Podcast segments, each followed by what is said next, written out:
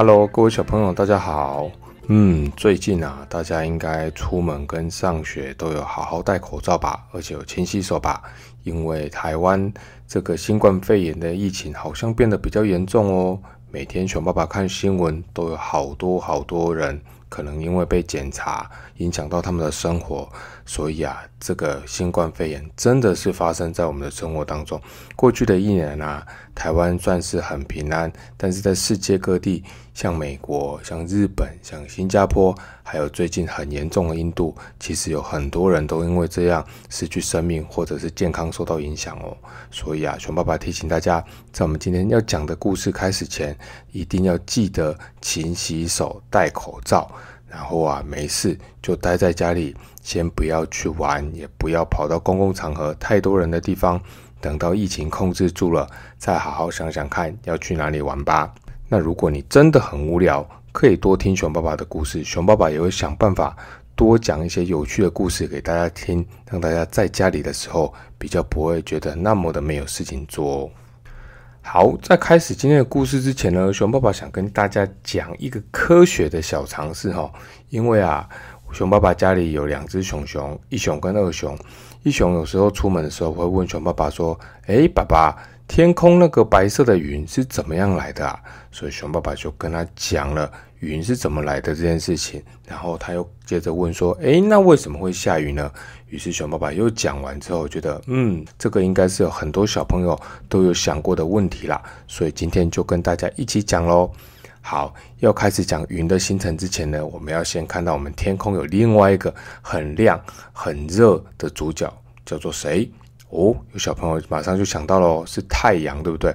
太阳啊，是一个离我们地球很远、很远、很远的超级无敌大大大大大大火球。它表面的温度非常的高，有几千度呢，甚至会到一万度哦。哦，像最近啊，大家在讲新冠肺炎，只要发烧大概就是三十七、三十八度嘛。那一万度是怎么样啊？天哪，这是全世界所有的金属都会融化的温度啊！想起来就蛮可怕的。但是还好啊，太阳这个大火球离我们很远，虽然我们现在白天走在外面晒到太阳的时候也是会觉得很热，但是至少不会发生生命危险啦。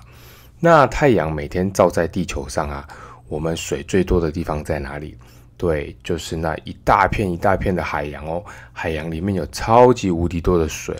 那水呢，其实是一个很神奇的物质。如果你用很小小小精灵的世界去看的话，其实水啊，里面是有很多小小的水分子所形成的哦。那当太阳光一直照射在海洋或者湖泊跟河川的这些水面的时候，这些热会把聚在一起的这些水分子让它们分开。分开之后呢，在海洋表面的水分子就会轻轻的飘起来，变成超小我们眼睛看不到的水蒸气，然后飘飘飘飘飘往上飘，飘到哪里呢？飘到很高的空中。那当这些水蒸气越来越多的时候，它们就会聚在一起哈。水分子是喜欢聚在一起的东西哦，聚在一起之后就在空中变成一朵一朵像棉花一样的白云啦。一熊又问熊爸爸说：“那如果太多云怎么办？”当然，太多云聚在一起叠在一起，它的颜色就会变深，就会慢慢的变成黑色或灰色的乌云哦。那当水分子越来越多，水蒸气越来越多之后，水分子就会开始连在一起。变成小小小的水滴，它当小小小的水滴又连在一起，会变中中中的水滴，再连在一起变大大大的水滴，越来越重之后，就会变成雨掉下来到地上啦。所以有没有很有趣？这些掉到地上的雨，不管是流进水沟、流进河里，最后再流回海洋里面，你看一个水分子就是可以这样一直循环，一直循环，让我们来使用哦，很有趣吧？好，那我们下次可以再分享一些不一样的科学小故事。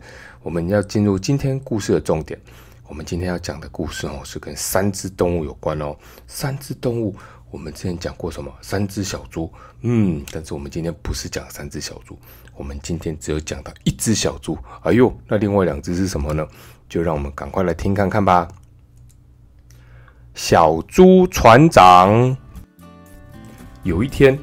老山羊和老伙计带着小猪到蓝湖边玩哦，蓝色的湖边玩。他们看到一艘红色的小船，我要坐船。小猪高兴地跳着说：“火鸡不能坐船。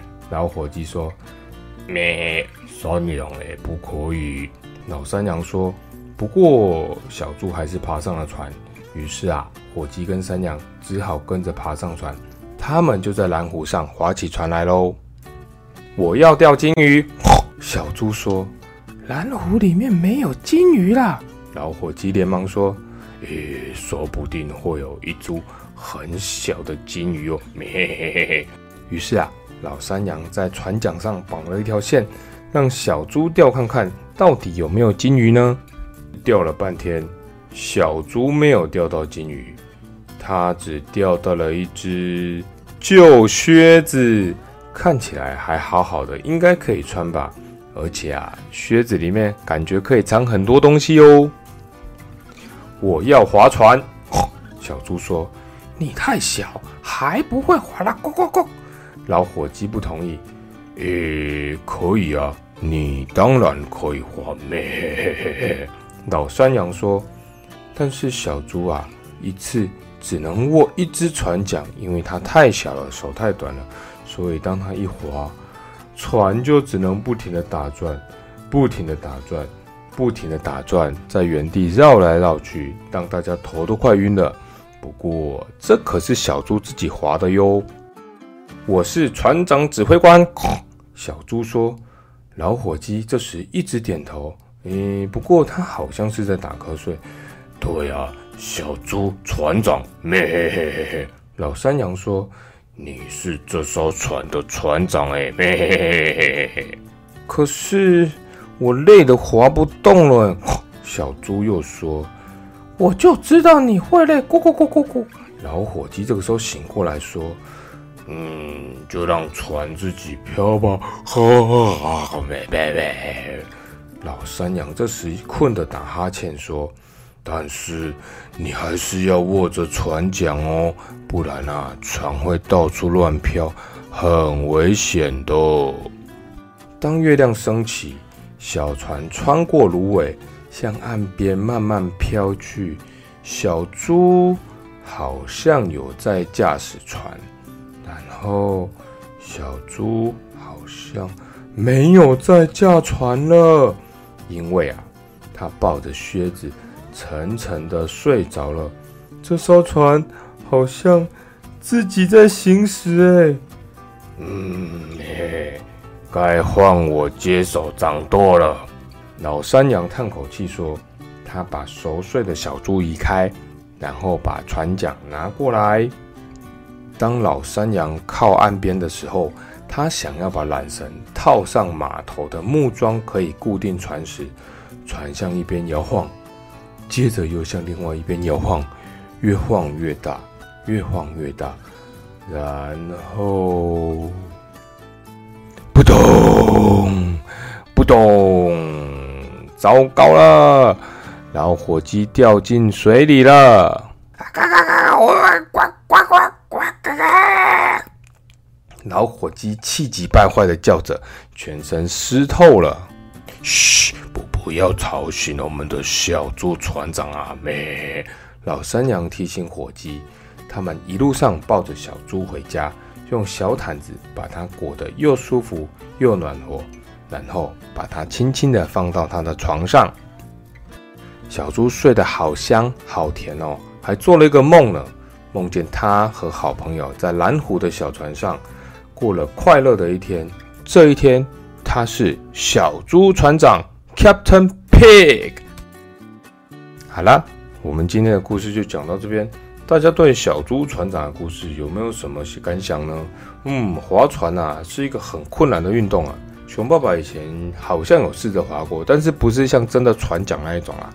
因为熊爸爸以前住在乡下，所以啊。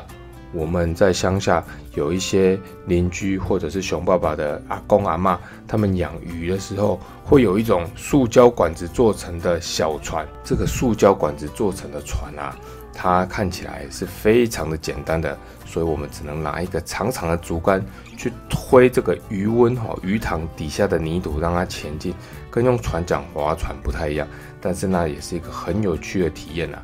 只是现在想起来啊。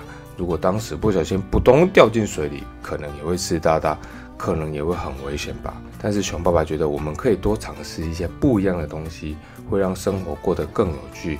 好，回到我们一开始所讲的，最近疫情还是很严重，大家没事还是不要乱跑，多看看故事，多在家里画画，然后啊，注意好安全跟防疫哦。好，我们今天故事就讲到这里，我们下次再见喽，拜拜。